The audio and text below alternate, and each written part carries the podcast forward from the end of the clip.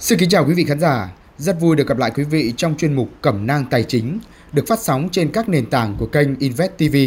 Và đây là kênh podcast thuộc sự quản lý và phát triển của kênh truyền đầu tư Invest TV. Ngay bây giờ là những chuyên mục đáng chú ý, là những cẩm nang liên quan đến lĩnh vực tài chính đầu tư. Mời quý vị cùng đón nghe.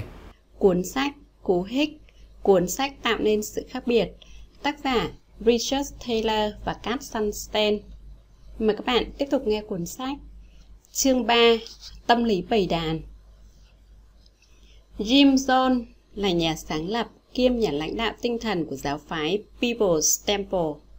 Năm 1978, khi đối mặt với một cáo buộc trốn thuế, John đã chuyển hầu hết các tín đồ của mình từ San Francisco đến một khu định cư nhỏ ở Guyana, được ông đặt tên là Johnstown.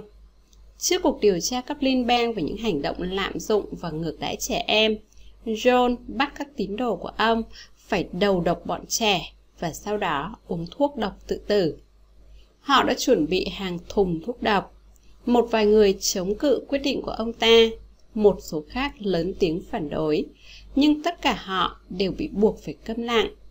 Theo lệnh của John và áp lực chung đè nặng lên từng người, mỗi cha mẹ phải có trách nhiệm đầu độc con cái mình trước khi tự tử.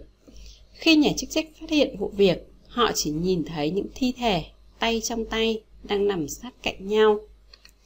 Egan và vài nhà kinh tế học chúng tôi biết là những người khó gần. Họ chỉ giao tiếp với người khác theo quy tắc có qua có lại. Họ xem trọng uy tín cá nhân và chỉ học người đối diện những gì thực sự có ích. Nhưng Egan không phải là những kẻ ăn theo người khác theo kiểu phong trào. Vạt áo của họ không cao hay thấp hơn, ngoại trừ khi có lý do thực tế. Và calavat nếu có trong thế giới Icon cũng không hẹp hơn hay rộng hơn nhau, đơn thuần chỉ vì vấn đề thời trang. Nhân đây, xin nhắc các bạn rằng lúc ban đầu, caravat đóng vai trò là khăn ăn và đó chính là chức năng nguyên thủy của những chiếc caravat trang sức ngày nay. Con người lại thường bị hích bởi những con người khác, đôi khi những thay đổi hàng loạt với quy mô lớn trên thị trường hay trên chính trường chỉ bắt đầu bằng những cú hích từ những nhóm nhỏ. Con người dễ bị thay đổi bởi lời nói hay hành động của người khác. Có nghĩa là người ta tin bởi vì những người khác tin như thế. Tuy nhiên, câu chuyện về vụ tự sát tập thể John Stout không phải là một truyền thuyết. Nếu bạn xem một cảnh phim trong đó người ta cười, bạn cũng sẽ cười. Bất kể phim ấy có hài hước hay không, hành động ngáp của con người cũng thế, có tính lây lan. Chúng ta để ý thấy rằng nếu có hai người sống với nhau trong một thời gian dài, họ trông rất giống nhau. Dành cho các bạn hay tò mò, họ giống nhau bởi họ ăn uống những thứ giống nhau, thói quen ăn uống như nhau và quan trọng hơn là họ có cách biểu lộ cảm xúc qua gương mặt tương tự nhau. Thực sự, những đôi vợ chồng trông giống nhau thường có cuộc sống hạnh phúc hơn những cặp đôi khác. Trong chương này, chúng ta sẽ tìm hiểu cách thức và nguyên nhân các tác động xã hội ảnh hưởng đến con người. Sự hiểu biết về những ảnh hưởng đó là rất quan trọng trong phạm vi cuốn sách này vì hai lý do. Một là hầu hết mọi người học từ người khác và điều đó thường là tốt. Học hỏi lẫn nhau là cách để từng cá nhân và cả xã hội phát triển. Tuy nhiên, những khái niệm sai lầm nhất cũng xuất phát từ kiểu học hỏi này. Khi tác động xã hội làm con người có những niềm tin sai lệch hay định kiến, chính những cú hích sẽ phát huy tác dụng. Hay là một trong những cách hiệu quả nhất để tạo ra những cú hích là thông qua tác động xã hội. Trong vụ Johnstown, tác động đó mạnh đến mức cả một cộng đồng chấp nhận tự tử tập thể. Nhưng trên tất cả, tác động xã hội tạo ra những phép màu. Tại nhiều thành phố lớn, những người dắt chó đi dạo thường mang theo túi ly lông và việc đi vòng quanh công viên đã trở thành một thú vui mang tính xã hội. Người ta luôn mang theo túi ly lông dù khả năng bị phạt vi cảnh nếu những chú chó cưng của họ làm bẩn công viên gần như bằng không. Các nhà kiến tạo sự lựa chọn của con người phải biết khuyến khích các hành vi xã hội có ích của người khác, đồng thời ngăn cản những vụ việc tồi tệ như từng xảy ra ở Jonestown. Tác động xã hội đến từ hai yếu tố chính, mà yếu tố thứ nhất liên quan đến thông tin. Nếu nhiều người cùng nghĩ về một điều gì đó hay cùng làm một chuyện gì đó, suy nghĩ và hành động của họ sẽ truyền tải thông tin về những gì tốt nhất để bạn nghĩ và làm theo. Yếu tố thứ hai thuần túy là áp lực xã hội. Nếu bạn quan tâm đến những gì người khác nghĩ về bạn, có lẽ do nhận thức sai lầm rằng họ chú ý đến việc bạn đang làm. Khi đó, bạn sẽ đi theo đám đông để tránh sự tức giận hay để làm vui lòng họ. Để có một cái nhìn nhanh về sức mạnh của những cú hích xã hội, hãy xem xét một số khám phá sau đây. một Các bé gái vị thành niên thường dễ bị có thai hơn nếu chúng thấy những người bạn gái đồng trang lứa của mình có con. 2. Béo phì có tính lây lan. Nếu bạn thân của bạn lên cân thì bạn cũng có nguy cơ lên cân đấy.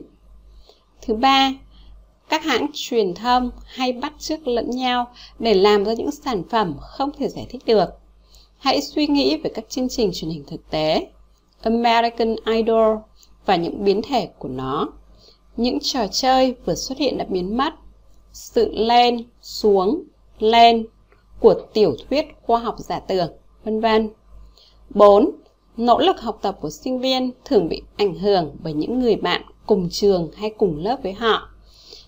Ảnh hưởng này lớn đến mức các bài tập ngẫu nhiên của sinh viên năm thứ nhất ở cùng ký túc xá hay cùng phòng có thể gây lên những hậu quả lớn và ảnh hưởng đến cả tương lai của họ.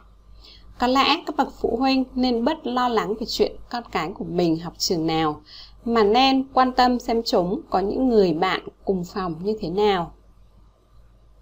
5. Hãy ghi nhớ điều này. Các thẩm phán trong bồi thẩm đoàn, ba người, đều bị tác động bởi các đồng nghiệp của họ. Một nghị sĩ Đảng Cộng Hòa có thể đưa ra những ý kiến khá tự do khi họ ngồi gần hai nghị sĩ Đảng Dân Chủ.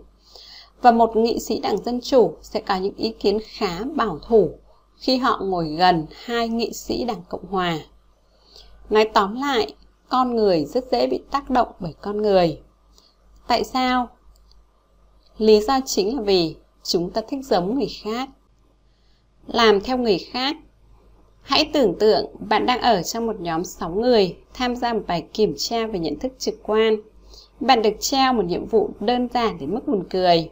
Giả sử bạn phải tìm ra một đường kẻ đặc biệt trong ba đường kẻ có độ dài giống hệt nhau, được chiếu lên màn hình.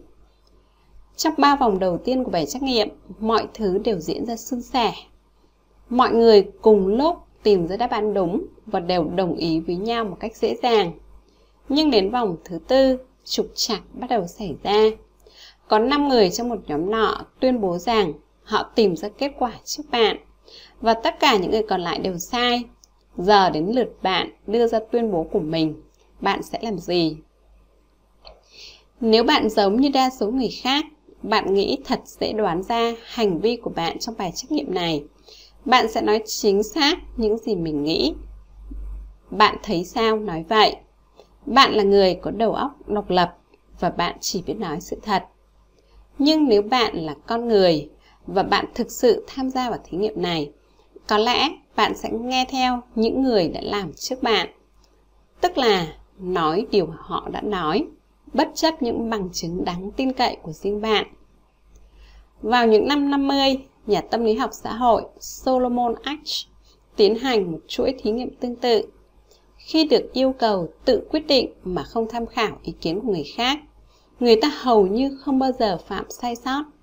Nhưng nếu có ai đó đưa ra một đáp án sai, người ta lại trả lời sai hơn 2 phần 3 lần trắc nghiệm. Thực ra, trong một loạt 12 câu hỏi, có 3 phần tư người tham gia trả lời theo số đông ít nhất một lần, mà phủ nhận câu trả lời đúng qua chính trực giác của họ. Lưu ý rằng trong thí nghiệm của Ash, người ta thường hưởng ứng theo quyết định của những người lạ mặt.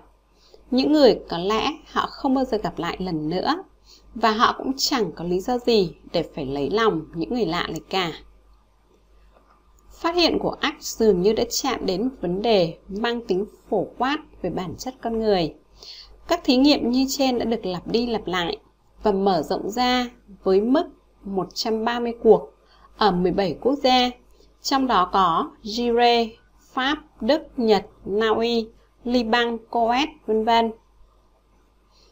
Chiếc Sunstein năm 2003 Tỷ lệ chung của sai sót đối với những người nghe theo người khác là từ 20% cho đến 40%, không có sự khác biệt lớn giữa các nước.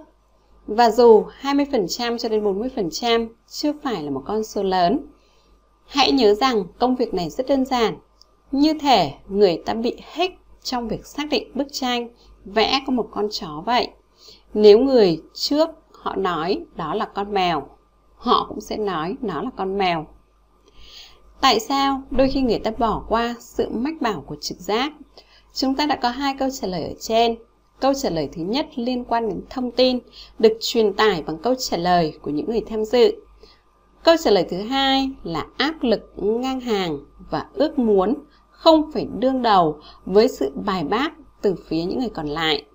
Trong các nghiên cứu riêng của ACT, rất nhiều người làm theo người khác đã nói rằng nhận thức ban đầu của họ chắc hẳn là sai lệch. Nếu tất cả mọi người trong phòng chấp nhận một lời tuyên bố nào đó hoặc nhìn nhận sự việc theo một cách nào đó thì bạn có khuynh hướng cho rằng họ đúng. Đáng lưu ý hơn, các thí nghiệm gần đây về cơ chế xử lý hình ảnh của não bộ cho thấy khi người ta làm theo những sự sắp đặt giống như của Arch, họ thực sự nhìn nhận vấn đề giống như những người khác. Mặt khác, các nhà khoa học xã hội thường nhận thấy mức độ nghe theo ít hơn khi người ta được yêu cầu đưa ra những câu trả lời lạc danh. Dù họ vẫn ở trong những hoàn cảnh tương tự như thí nghiệm của Arch. Nói chung, con người có xu hướng làm theo số đông. Nếu họ biết rằng người khác sẽ nhìn hay nghe thấy điều họ làm hay nói. Thỉnh thoảng, người ta cũng đứng về phía đa số, ngay cả khi họ biết rằng mọi người đang phạm một sai lầm ngớ ngẩn. Những nhóm có sự đồng thuận cao thường có khả năng tạo ra những cú hích mạnh nhất. Dù trước đó vấn đề rất đơn giản và những người còn lại đều sai. Các thí nghiệm của Arch liên quan đến vấn đề ước lượng thông qua những câu trả lời khá hiển nhiên. Nhìn chung, không khó để đánh giá độ dài của những dòng kẻ. Nhưng điều gì xảy ra nếu chúng ta tăng độ khó lên? Câu hỏi này đặc biệt quan trọng, vì chúng ta rất muốn biết con người bị ảnh hưởng như thế nào khi đối mặt với những vấn đề vừa khó khăn, vừa lạ lẫm. Có vài thứ nghiêm trọng được các nhà tâm lý học Muzaffar Selfie năm 1937 tiến hành vào những năm 30. Trong thí nghiệm của Selfie, những người tham gia được mời vào một phòng tối và một đốm sáng nhỏ được chiếu lên màn hình trước mặt họ. Đốm sáng thực ra đứng yên nhưng do một ảo ảnh gọi là hiệu ứng tự vận động, nó như đang chuyển động. Ở mỗi lần thử, selfie bảo mọi người ước lượng khoảng cách mà đốm sáng đã di chuyển. Khi tách riêng từng người, họ đưa ra những con số hoàn toàn khác nhau và không ai đồng ý với ai. Điều này không có gì đáng ngạc nhiên, vì đốm sáng không hề di chuyển và mọi ước đoán đều sai cả. Nhưng selfie nhận ra hiệu ứng phù hợp rất mạnh đối với các đối tượng được yêu cầu hành động theo từng nhóm nhỏ và công khai đưa ra ý kiến của họ. Lúc này, những phán đoán cá nhân bắt đầu hội tụ, chuẩn mực nhóm bắt đầu hình thành và cái gọi là khoảng cách đồng thuận nhanh chóng xuất hiện. Theo thời gian, khoảng cách này dần dần trở nên ổn định trong từng nhóm cụ thể và dẫn đến tình huống là các nhóm khác nhau đưa ra và bảo vệ những nhận định khác nhau của họ. Tư tưởng quan trọng ở đây là các nhóm, các thành phố và thậm chí cả các quốc gia dường như giống nhau lại hội tụ vào những niềm tin và hành động rất khác nhau. Đơn giản vì những sai biệt rất nhỏ ngay từ điểm khởi đầu. Selfie cũng đã thử một cú hích trong một thí nghiệm, ông đưa vào một người cùng phe về ông và dĩ nhiên những người khác không biết. Kết quả thu được đã khác đi. Nếu tay trong của ông phát biểu một cách chắc chắn và tự tin, phán đoán của anh ta lập tức tác động mạnh đến những người khác trong nhóm. Nếu ước đoán của họ cao hơn so với của anh ta, họ sẽ tự động giảm xuống nếu thấp hơn, họ sẽ nâng lên. Cú hích là đây, nếu được đưa ra một cách tự tin, lời phát biểu của anh ta sẽ ảnh hưởng đến kết luận chung của cả nhóm. Bài học rõ ràng là những người tự tin và nhất quán, trước người khác hay trước đám đông, đều có thể xoay chuyển đối tượng theo hướng họ muốn. Đáng chú ý hơn, phán đoán của một nhóm người thường trở thành ý kiến chủ quan của từng thành viên trong nhóm, đến mức họ bám chặt vào đó trong những tuyên bố cá nhân, thậm chí cả khi họ gia nhập một nhóm mới với những quan điểm hoàn toàn khác. Ngoài ra, những ý kiến ban đầu cũng được lưu truyền từ thế hệ này sang thế hệ khác, ngay cả khi những đối tượng hoàn toàn mới xuất hiện và những người cũ rút lui thì quan điểm của nhóm đầu tiên vẫn cứ bám chặt trong đầu họ. Trong một loạt thí nghiệm khác, những người sử dụng phương pháp của selfie đã chứng minh rằng một truyền thống không bị bó buộc dưới hình thức một ước lượng về khoảng cách chẳng hạn có thể trở nên bất biến theo thời gian từ đó người ta nghiễm nhiên đi theo mà không còn bận tâm đến tính tùy ý nguyên thủy của nó nữa qua đây chúng ta có thể nhìn thấy nhiều nhóm trở thành nạn nhân của cái gọi là chủ nghĩa bảo thủ tập thể đó là khuynh hướng bám chặt vào những khuôn mẫu đã được hình thành của nhiều nhóm ngay cả khi có những nhu cầu mới xuất hiện. Như một thông lệ như đeo caravat đã được thiết lập vững chắc, nó dường như sẽ trở thành vĩnh viễn dù không có một cơ sở, cơ sở lý luận cụ thể. Truyền thống có thể tồn tại trong một thời gian dài và nhận được sự ủng hộ hay ít nhất là sự mặc nhiên thừa nhận của đại đa số. Dù nguyên thủy nó là sản phẩm của một cú hích còn con từ một vài người, hay thậm chí từ chỉ một người duy nhất. Tất nhiên, tư tưởng của một nhóm người sẽ thay đổi nếu họ thấy rằng nhận định của họ gây ra hiệu quả nghiêm trọng. Nhưng nếu chuyện này không chắc chắn đúng, họ sẽ tiếp tục những điều họ vẫn thường làm. Một vấn đề quan trọng cần lưu ý nữa là sự bất chi của đám đông, có nghĩa là sự thiếu hiểu biết đối với một phần hay toàn bộ những điều người khác nói hay nghĩ. Chúng ta đi theo một truyền thống hay một thông lệ không phải vì chúng ta thích làm điều đó. Thậm chí chúng ta còn chống lại nó mà đơn giản vì chúng ta thấy đa số người khác đều làm thế. Rất nhiều quy tắc và thông lệ xã hội tồn tại trên cơ sở này. Nhưng một cú sốc hay một cú hích nhỏ đúng chỗ cũng có thể đánh bật nó ra khỏi nơi đồn trú. Các thí nghiệm tiếp theo được phát triển từ phương pháp nền tảng của Arch đã tìm ra những hiệu ứng thích nghi đối với những phán đoán thuộc nhiều loại khác nhau. Hãy xem khám phá sau đây. Mọi người được hỏi, trong các vấn đề sau, bạn nghĩ vấn đề nào là nghiêm trọng nhất mà đất nước chúng ta đang đối mặt? Suy giảm kinh tế, chất lượng giáo dục, các hoạt động lật đổ chính quyền, chăm sóc y tế, tội phạm và tham nhũng. Khi được hỏi riêng từng người, có 12% trả lời là các hoạt động lật đổ. Nhưng khi lập thành những nhóm đồng thuận thì tới 48% chọn câu trả lời này. Trong một phép thử tương tự, những người tham gia được đề nghị đánh giá tuyên bố này. Tự do ngôn luận nên được xem là một đặc quyền hơn là một quyền công dân. Vì thế, nhà nước có thể đình chỉ quyền này nếu thấy an ninh quốc gia bị đe dọa. Khi được hỏi riêng, có 19% số người trong một nhóm có kiểm soát trả lời đồng ý. Nhưng khi chia sẻ ý kiến với bốn nhóm khác, có đến 58% đồng ý. Kết quả này liên quan mật thiết tới một trong những mối quan tâm lớn nhất của Arch, cũng là cách diễn giải tại sao chủ nghĩa phát xít có thể xuất hiện trong lịch sử nhân loại. Arch tin rằng sự đồng thuận có thể thản, sản sinh ra một cú hích rất ổn định và trên tất cả là tạo ra hành vi gây lên những sự kiện như vụ Jonestown khó có thể tưởng tượng được. Không chắc công trình của Axe có làm sáng tỏ được sự xuất hiện của chủ nghĩa phát xít hay những vụ như Jonestown hay không, nhưng rõ ràng là áp lực xã hội đã và đang tạo ra những cú hích buộc con người chấp nhận một số kết luận ngược đời. Và những kết luận này có thể tác động đến hành vi của họ. Một câu hỏi hiển nhiên là liệu các nhà kiến trúc chọn lựa có thể khai thác phương pháp tâm lý học này để đưa con người đi theo những hướng tốt đẹp hơn không? Ví dụ, giả sử chính quyền một thành phố đang ra sức khuyến khích người dân rèn luyện thân thể để tăng cường sức khỏe.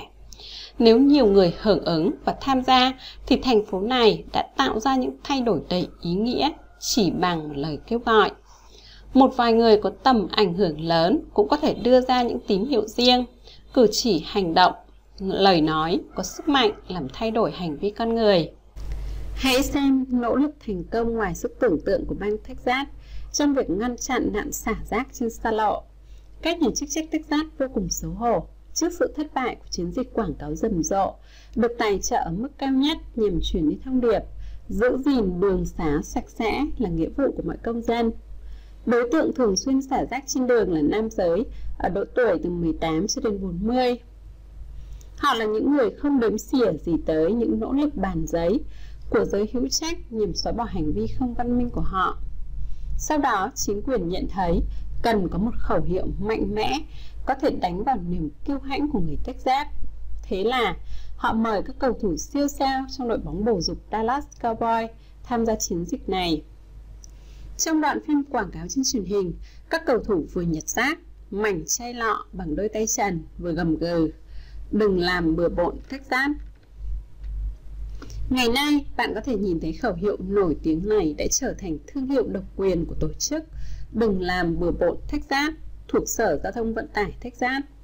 Dưới dạng logo trên rất nhiều sản phẩm khác nhau, từ những miếng dán đề can cho tới áo sơ mi và ly tách cà phê.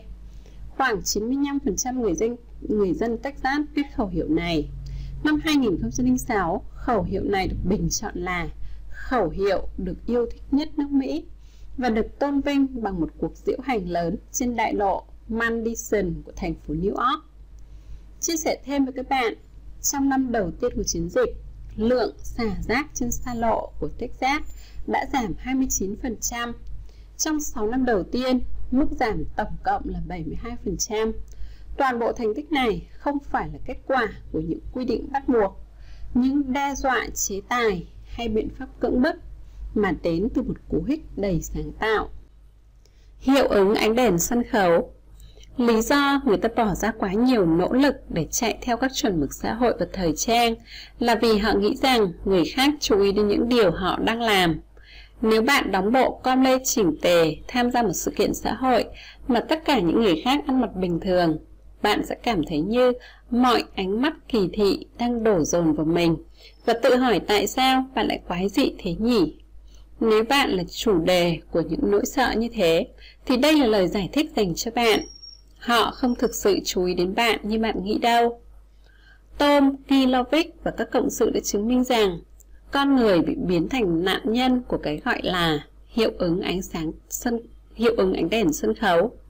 Trước khi tiến hành thí nghiệm, nhóm Gilovic đã tìm hiểu xem ngôi sao giải trí nào tệ nhất để in hình lên mặt trước một chiếc áo thun. Nghiên cứu này được thực hiện vào những năm 90 và người nhận được vinh hạnh đáng ngờ này là ca sĩ Barry Manilow. Một sinh viên được yêu cầu mặc chiếc áo thun có hình Barry Manilow được in nổi bật phía trước ngực. Sau đó tham gia một nhóm sinh viên khác đang bận trả lời một bảng câu hỏi. Sau khoảng một phút, nhà thí nghiệm quay lại và bảo rằng anh ta muốn cậu sinh viên tham gia vào một nhóm khác. Cậu sinh viên đi theo anh ta Lúc này, nhà thí nghiệm hỏi cậu sinh viên rằng có bao nhiêu người trong số những sinh viên lúc nãy nhận ra người được in trên chiếc áo thun cậu mặc. Câu trả lời là dưới 46%. Thực ra, chỉ có 21% số sinh viên nói trên có thể nhận ra ca sĩ Barry Manilow trên áo bạn mình. Sự thật là người ta ít chú ý đến bạn hơn bạn tưởng. Nếu bạn có một vết ố trên áo cũng đừng lo, không ai nhìn thấy đâu. Tuy nhiên, vì tin rằng người khác luôn xăm soi mình, nên chúng ta thường làm theo những gì chúng ta nghĩ rằng người khác đang nghĩ. Thay đổi văn hóa, thay đổi chính trị và những điều không thể tiên đoán. Văn hóa và chính trị trị có thể bị ảnh hưởng bởi tính thích nghi với đám đông hay không? Liệu các công ty có thể kiếm tiền bằng cách khai thác tính thích nghi của con người trong đám đông không? Hãy xem một vài bằng chứng quanh vấn đề tải nhạc từ Internet. Matthew Staganik và các đồng tác giả của âm năm 2006 đã tạo ra một thị trường âm nhạc ảo với 14.341 thành viên của một trang web khá, khá quen thuộc với những người trẻ tuổi. Các thành viên được trao danh sách bản nhạc không quen của những ban nhạc không tên tuổi. Họ được yêu cầu nghe một đoạn của bất kỳ bản nhạc nào họ thích để quyết định có nên tải về hay không. Sau đó, đánh giá xếp hạng bản nhạc đó. Khoảng một nửa số người tham gia được yêu cầu chọn một cách cô lập, dựa vào tên bài hát và ban nhạc cũng đưa ra nhận xét của họ về chất lượng bản nhạc. Nửa còn lại sẽ kiểm tra số lần mỗi bản nhạc được nhóm kia tải về. Mỗi thành viên của nhóm thứ hai cũng được phân ngẫu nhiên vào một nhóm 8 thế giới khác nhau. Mỗi thế giới có cách tiến hóa riêng và những thành viên của một thế giới cụ thể chỉ có thể nhìn thấy những bản nhạc được tải về trong thế giới của họ. Câu hỏi chính ở đây là người ta có bị ảnh hưởng bởi lựa chọn của người khác không? Và những loại nhạc khác nhau có trở thành phổ biến trong những thế giới khác nhau hay không? Liệu chúng ta có bị hích bởi những gì người khác nói và làm không? Hẳn nhiên là thế rồi. Trong tất cả 8 thế giới đó, mọi cá nhân đều tải về những bài hát đã từng được tải về trước đây vô số lần và những bài hát ít phổ biến gần như không được đụng đến. Ngạc nhiên hơn, sự thành công của các bản nhạc đó hoàn toàn không thể tiên đoán được. Và những bản nhạc được tải về nhiều hoặc ít trong những nhóm có kiểm soát, nơi họ không nhìn thấy quyết định của người khác, có thể rất khác trong những thế giới bị ảnh hưởng xã hội. Trong những thế giới đó, hầu hết các bản nhạc đều trở nên phổ biến hoặc không phổ biến tùy theo cách lựa chọn của những người đầu tiên tải về. Cùng một bài hát nhưng có thể được đánh giá là bài hát hay nhất hoặc dở nhất. Chỉ bởi vì những người đầu tiên được những người đi sau nhìn thấy họ đã tải về hay không tải về bài hát đó. Trong nhiều lĩnh vực, người ta thường bị cuốn theo suy nghĩ rằng một kết quả rõ ràng có thể tiên đoán được. Thành công của một nhà công, diễn viên, tác giả hay một chính trị gia rõ ràng là nhờ hào quang từ những kỹ năng hay tính cách của họ. Hãy cảnh giác trước cám dỗ đó. Những can thiệp nhỏ hay tình cờ trên một sân khấu chính có thể tạo ra những sai biệt lớn trong kết quả. Một ca sĩ hàng đầu ngày nay có lẽ không có sự phân biệt đẳng cấp rõ ràng với hàng chục, thậm chí hàng trăm ca sĩ thường thường bậc trung khác mà bạn chưa từng nghe đến tên tuổi. Đi sâu hơn nữa, hầu hết các nghị sĩ sắc sảo ngày nay cũng, cũng rất khó phân biệt giữa hàng trăm chính trị gia vốn có những cuộc vận động tranh cử rầm rộ, nhưng ngay sau đó lại hoàn toàn im hơi lặng tiếng. Ảnh hưởng của tác động xã hội có thể hoặc không thể được hoạch định một cách có cân nhắc bởi những con người cụ thể. Hãy xem một ví dụ khôi hài về sự tác động của xã hội đến niềm tin của dân chúng, ngay cả khi không ai hoạch định hay toan tính gì cả.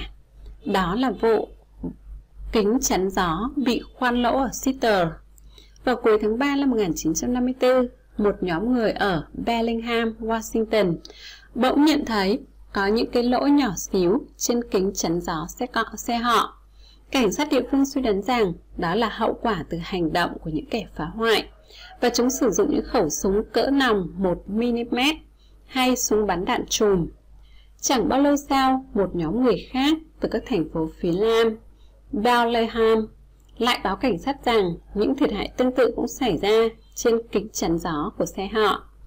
Trong vòng 2 tuần, dấu ấn của những kẻ phá hoại đã lan rộng xuống phía Nam. Giai đoạn đỉnh điểm có đến 2.000 chiếc xe bị thiệt hại.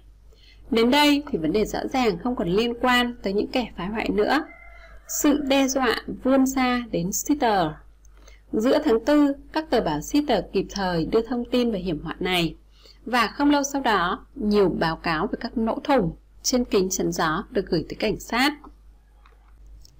Giờ con số tăng lên đến mức thảm họa, dẫn tới các cuộc điều tra dày đặc, xem kẻ nào trên trái đất này hay từ một hành tinh nào khác có thể là thủ phạm. Các đồng hồ Geiger không đo được mức phóng xạ. Vài người cho rằng một sự bất thường của khí quyển có thể là nguyên nhân của đại dịch này. Những người khác thì cho rằng do sóng âm thanh hay một sự thay đổi lớn từ từ trường của trái đất. Trong khi đó có người lại bảo là sóng vũ trụ đến từ mặt trời.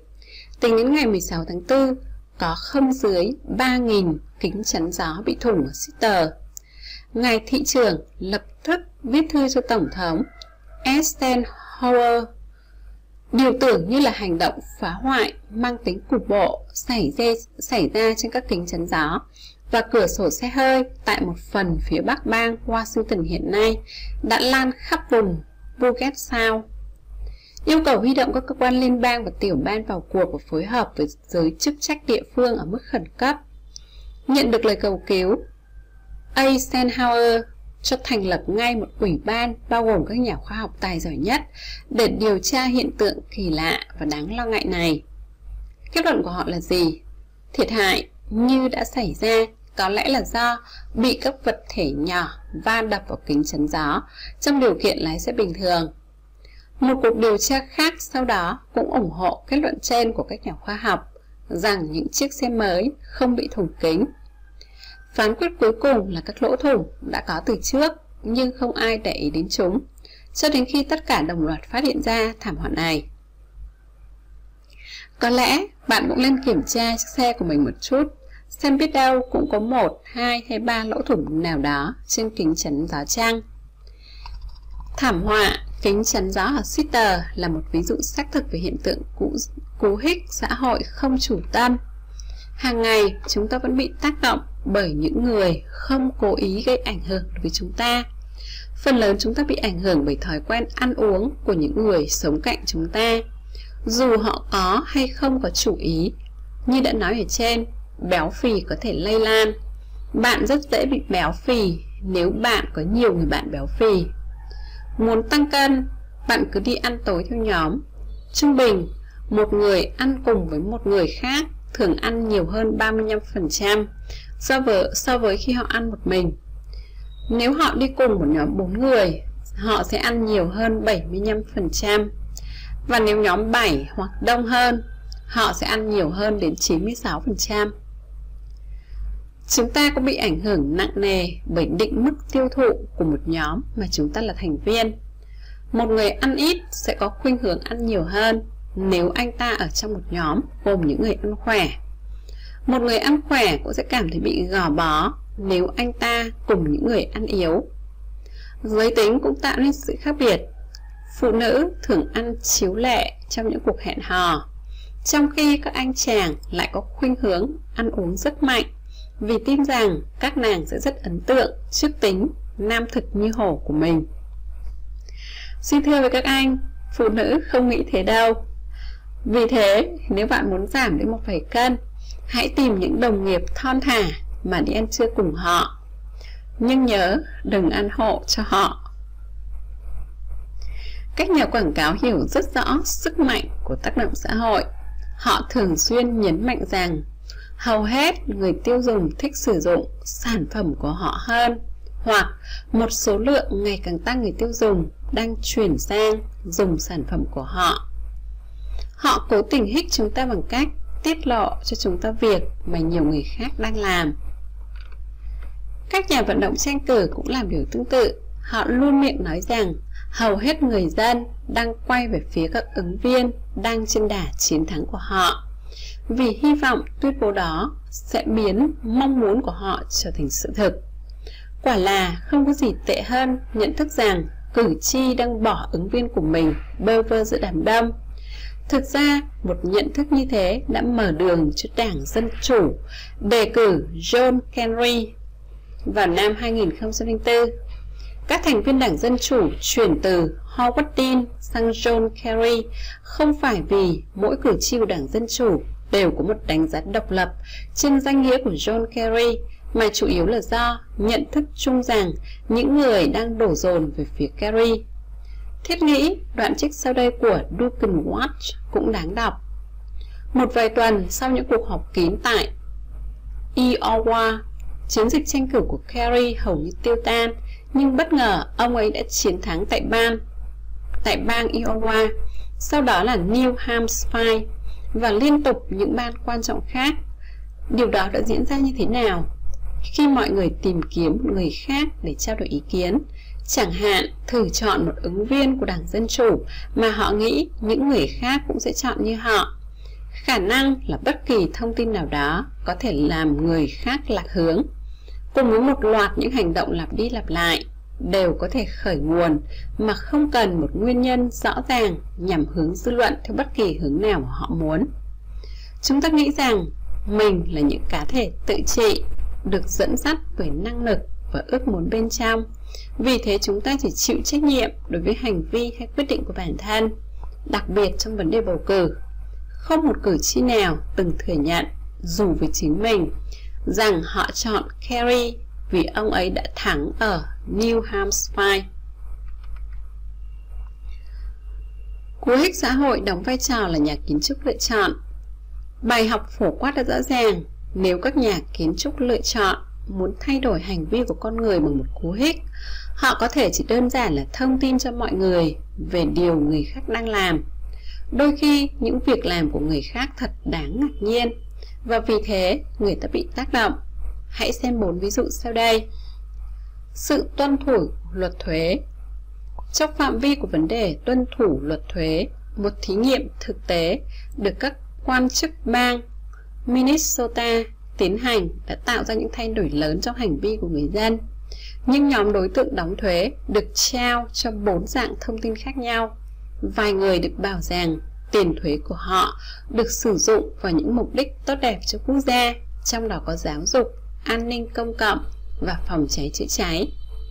Những người khác bị dọa sẽ bị phạt nặng nếu trốn thuế. Nhóm thứ ba được hướng dẫn theo cách thức yêu cầu hỗ trợ nếu họ không biết khai báo hồ sơ thuế. Nhóm cuối cùng thì được thông báo rằng đã có 90% đối tượng nộp thuế của Minnesota đã hoàn tất đầy đủ nghĩa vụ khai báo thuế của họ. Chỉ một trong bốn cách nói trên có tác dụng và đó là cách thứ tư. Rõ ràng những người đóng thuế đã vi phạm luật vì nhận thức sai lệch. Có lẽ dựa vào những tờ báo lá cải hoặc thông tin từ những kẻ lừa đảo rằng mức độ chấp hành luật nói chung của người dân dường như rất thấp. Vì thế, khi được thông báo một mức tuân thủ luật cao, họ hầu như không muốn có hành vi gian dối với cơ quan thuế. Kết quả là hành vi có thể gia tăng tối thiểu ở một mức độ nào đó bằng cách hướng sự chú ý của dư luận và điều người khác đang làm. Các chính trị gia tương lai chú ý nếu bạn muốn tăng số phiếu bầu, xin đừng rên gì hay than vãn về số lượng lớn những người không chịu bỏ phiếu cho bạn. Bảo tồn công viên quốc gia Trong nhiều tình huống khác nhau, sự xuất hiện của những hành vi không mong muốn là rất cao và dường như đây là trở ngại có thật đối với sự thay đổi. Nếu người này cứ làm theo người kia, rất có thể họ rơi vào vòng luẩn quẩn hay thậm chí một hình xoáy chôn ốc không có lối ra. Vậy có cối nào đưa người ta đi theo những hướng tốt hơn không? Một nghiên cứu đáng tin cậy đã tìm ra câu trả lời và củng cố quan điểm cho rằng việc xác định một vấn đề có thể tạo ra tác động lớn Nghiên cứu này được tiến hành tại công viên quốc gia Arizona, nơi đa số du khách đều muốn mang về nhà vài vật gì đó làm kỷ niệm. Một việc làm đe dọa sự tồn tại của lâm viên. Cần có nhiều biển báo nhắc nhở họ đừng lấy đi bất cứ thứ gì từ rừng. Vấn đề là biển báo nên viết như thế nào đây? Các nhà thí nghiệm dẫn đầu là giáo sư Robert Cardini một bậc thầy nghiên cứu về tác động xã hội ở Temple tin chắc rằng các biển báo đang được sử dụng trong công viên này có thể được cải thiện. Họ bắt tay vào việc ngay. Thế là những mảnh gỗ của các loại cây bị cấm, chặt phá được đặt vương vãi dọc theo một con đường mòn nhằm kích thích du khách lấy một vài miếng mang về. Cứ cách một đoạn, ngôn từ sử dụng trên các biển báo lại được thay đổi.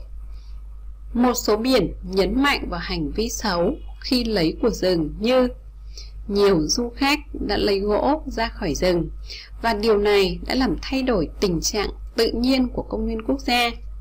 Hay mang tính ra lệnh như đừng mang gỗ cấm ra khỏi công viên để góp phần bảo tồn hệ sinh thái của rừng.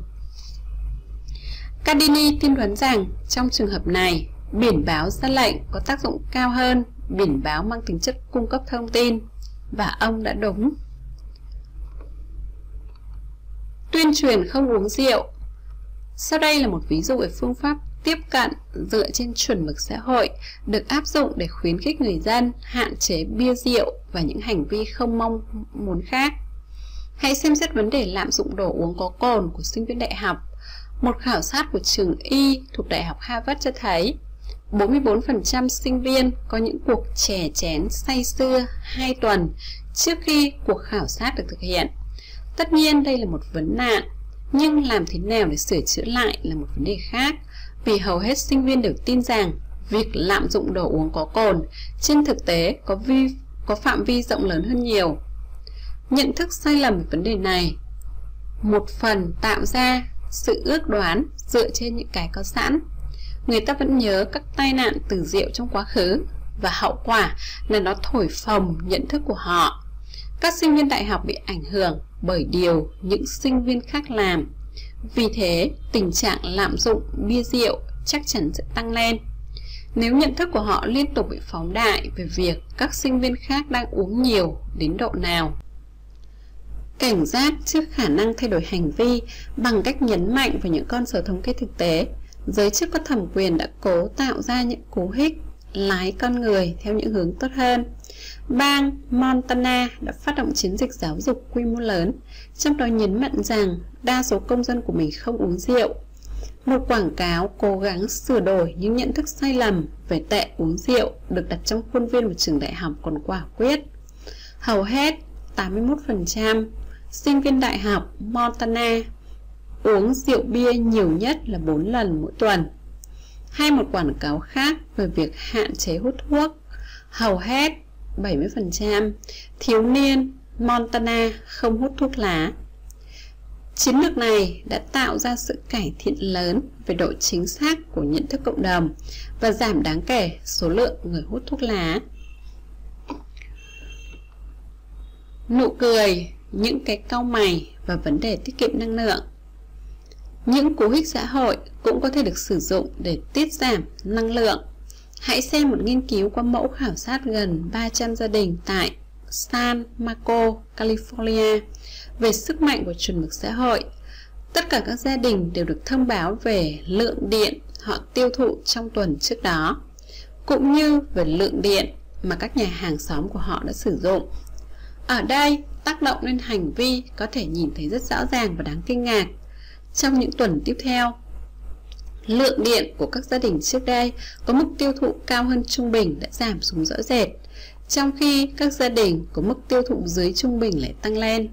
Đây gọi là hiệu ứng boomerang và nó đưa ra một cảnh báo quan trọng.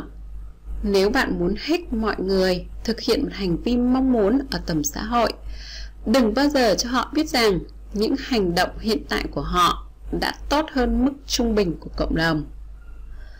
Nhưng có một phát hiện lý thú hơn, khoảng một nửa trong số các gia đình không những được cung cấp thông tin đầy đủ mà còn được tặng kèm một biểu tượng chứng nhận rằng lượng điện tiêu thụ của nhà họ nói chung được xã hội đồng thuận hay không đồng thuận. Quả là một sự ngạc nhiên đầy ý nghĩa. Các gia đình có lượng điện tiêu thụ cao nhất lại tiết giảm năng lượng đáng kể nhất sau khi họ nhận được biểu tượng gương mặt không vui. Nhưng đây mới là điều đáng kinh ngạc. Những gia đình nhận được biểu tượng gương mặt cười vì đã sử dụng điện dưới mức trung bình đã không còn bị hiệu ứng boomerang nữa, tức họ không tăng lượng điện tiêu thụ lên cao hơn. Chính thông điệp ban đầu cùng với cú hích về mặt cảm xúc đã tác động lên các gia đình sử dụng điện dưới mức trung bình để họ không sử dụng điện nhiều hơn. Rất nhiều người thuộc cả phe Cộng hòa lẫn Dân chủ đang tranh luận về vấn đề tiết kiệm năng lượng đối với an ninh quốc gia, tăng trưởng kinh tế và bảo vệ môi trường của Hoa Kỳ. Trong các cuộc thảo luận về năng lượng, người ta có thể sử dụng các cú hích được cân nhắc kỹ lưỡng để đạt được sự đồng thuận cao. Chúng ta sẽ nói thêm về việc làm thế nào kiến trúc lựa chọn có thể được sử dụng để giải quyết vấn đề bảo vệ môi trường ở phần sau. Chỉ dẫn Đến đây, chúng ta đã tập trung khá nhiều vào sự chú ý của người này đối với suy nghĩ và hành động của người khác. Những nghiên cứu chuyên sâu cho thấy có một sức mạnh nằm trong sự chỉ dẫn. Chỉ dẫn có liên quan đến cơ chế hoạt động bí mật của tư duy trực giác. Các nghiên cứu nói rằng những tác động bất ngờ có thể gia tăng sự thoải mái, mà sự thoải mái này làm cho thông tin xuất hiện trong đầu chúng ta. Hãy tưởng tượng bạn đang chơi trò chơi ô chữ và bạn sẽ hiểu được ý này. Đôi khi, một gợi ý đơn giản nhất về một ý tưởng hay khái niệm sẽ dẫn tới mối liên hệ kích thích bạn hành động ngay. Những chỉ dẫn này xảy ra trong rất nhiều tình huống xã hội và ảnh hưởng của chúng quả là rất to lớn. Trong các cuộc khảo sát, người ta được hỏi họ có thực sự muốn tham dự vào một hoạt động nào đó hay không, như bầu cử, giảm cân hay mua một món hàng. Họ nói rằng họ chỉ muốn liệt kê hành vi chứ không muốn tác động đến nó. Nhưng các nhà khoa học đã phát hiện ra một sự thật kỳ lạ. Khi đo lường ý định của người khác, các nhà thí nghiệm đã tác động lên hành vi của họ. Đây là một hiệu ứng khác, hiệu ứng đo lường giản đơn. Hiệu ứng này nói rằng những ai được hỏi và có ý định trả lời thế nào thì sau đó họ gần như sẽ hành động như thế. Phát hiện này có thể nhìn thấy trong nhiều ngữ cảnh khác nhau. Nếu người ta được hỏi có định ăn một loại thực phẩm nào đó không, để ăn kiêng chẳng hạn, thì câu trả lời sẽ tác động đến hành vi của họ.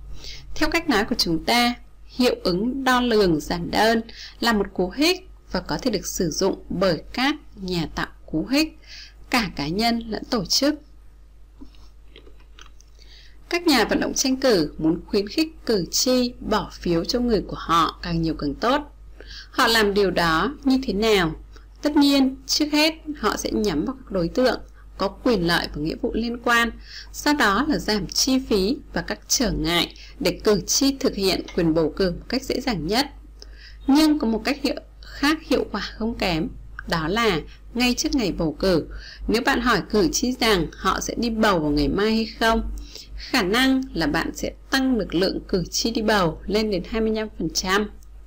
Trong một ngữ cảnh khác, người ta hỏi 40.000 người tiêu dùng rằng họ có ý định mua một mẫu xe mới trong vòng 6 tháng tới hay không. Và câu hỏi đơn giản này đã giúp hãng xe nọ tăng gần 35% doanh số bán dòng xe mà họ muốn tung ra thị trường. Cũng vậy, nếu ai đó được hỏi họ xỉa răng bằng chỉ nhau qua bao nhiêu lần trong tuần, thì khả năng họ tăng tuần suất thực hiện thủ thuật này gần như là điều chắc chắn xảy ra. Nếu hỏi ai đó rằng họ sẽ dùng thức ăn nhiều chất béo trong tuần tới hay không, bạn sẽ nhận thấy họ kiên cữ hơn một cách rõ rệt. Cố hết từ việc hỏi người khác điều họ định làm còn có thể nhấn thêm một bước bằng cách hỏi họ cụ thể hơn về thời gian và kế hoạch họ thực hiện điều đó. Sự hiểu biết sâu sắc này được nhà tâm lý học Kurt Lewin gọi là các yếu tố rãnh, có tác dụng dẫn nguồn tư tưởng. Đây là một thuật ngữ được ông sử dụng để chỉ những tác động nhỏ có thể tạo điều kiện thuận lợi hoặc hạn chế một hành vi nào đó. Hãy xem rãnh như dòng nước từ những con suối đóng băng bắt đầu tan chảy. Đường đi của nó có thể bị thay đổi bởi những yếu tố tưởng như rất nhỏ. Đối với con người, Lewin cho rằng những yếu tố nhỏ bé tương tự như thế có thể tạo ra những tác động mạnh đến mức kinh ngạc đối với hành vi mà họ muốn thực hiện. Thường thì chúng ta có thể làm nhiều hơn để tạo những hành vi tốt bằng cách xóa bỏ một vài trở ngại nhỏ, hơn là cố đẩy họ theo hướng khác. Một minh họa cho ý kiến của Lewin đã được Levanta Singer và John năm 1965 đưa ra từ rất sớm ngay tại sân trường Đại học Yale. Các đối tượng thí nghiệm là những sinh viên năm cuối của Yale. Họ được giảng giải khá chi tiết về hiểm họa của bệnh uốn ván và tầm quan trọng của việc đến trung tâm y tế để tiêm chủng. Đa số sinh viên bị thuyết phục và nói rằng họ sẽ đi tiêm phòng, nhưng dự định tốt đẹp của họ không dẫn đến hành động gì đáng kể. Chỉ có 3% thực sự đi chích ngừa sau đó. Những đối tượng khác được truyền thông tương tự và được tặng kèm một bản đồ chỉ dẫn đường đi cụ thể đến trung tâm y tế của Joe Rồi họ được yêu cầu xem lịch làm việc của mình trong tuần lên kế hoạch tiêm chủng và quyết định xem họ sẽ đi đường nào để đến trung tâm y tế. Với những cú hích nhỏ liên tiếp như thế, 28% sinh viên đã đến trung tâm y tế để tiêm phòng uốn ván. Giờ bạn đã thấy cách vận động này mang lại kết quả bất ngờ chưa? Mở rộng phương pháp này, các nhà khoa học xã hội phát hiện ra rằng họ có thể đưa người khác vào một hành vi nào đó bằng cách trao cho họ những manh mối đơn giản và dường như chẳng có liên quan gì. Hóa ra là nếu vật chất có thể bị làm cho hiển hiện và nổi bật trước mắt thì hành vi của con người có thể bị tác động. Đặc tính của các vật thường thấy trong môi trường kinh doanh, như những chiếc vali công cụ sang trọng và những chiếc bàn họp lớn chẳng hạn, làm cho người ta càng cạnh tranh với nhau hơn. Trong khi ít hợp tác hơn và bớt rộng lượng đi, mùi vị cũng có tác dụng tương tự tự. Mùi hương của loại chất lau sàn, bàn ghế cũng làm cho con người ý thức hơn về việc giữ gìn vệ sinh trong khi ăn. Trong cả hai trường hợp trên không ai ý thức rõ ràng về tác động của những cú hích lên hành vi của họ. Hãy xem thêm ví dụ này. Người ta thường đánh giá về người lạ qua kiểu cà phê mà họ uống, nóng hay lạnh. Người thích uống cà phê đá thường cho rằng người khác ích kỷ hơn, ít chan hòa hơn và lạnh lùng hơn so với những người uống cà phê nóng. Ngay cả đánh giá này cũng hoàn toàn vô thức ba tác động xã hội mà chúng ta vừa đề cập trên đây. Thông tin, áp lực ngang hàng và sự dẫn dắt có thể dễ dàng giành được sự ưa thích của các nhà tạo cú hích. Như chúng ta thấy, cả doanh nghiệp lẫn nhà nước đều có thể sử dụng sức mạnh của tác động xã hội để xúc tiến hay khuyến khích những hành động có lợi cho họ hoặc những động cơ tốt đẹp trong cộng đồng xã hội các bạn vừa nghe chương 3 của cuốn sách Cú Hích. Các bạn hãy đăng ký vào kênh sách em mỗi ngày để nhận thêm được nhiều video hơn nữa. Chúc bạn luôn mạnh khỏe, hạnh phúc và thành công.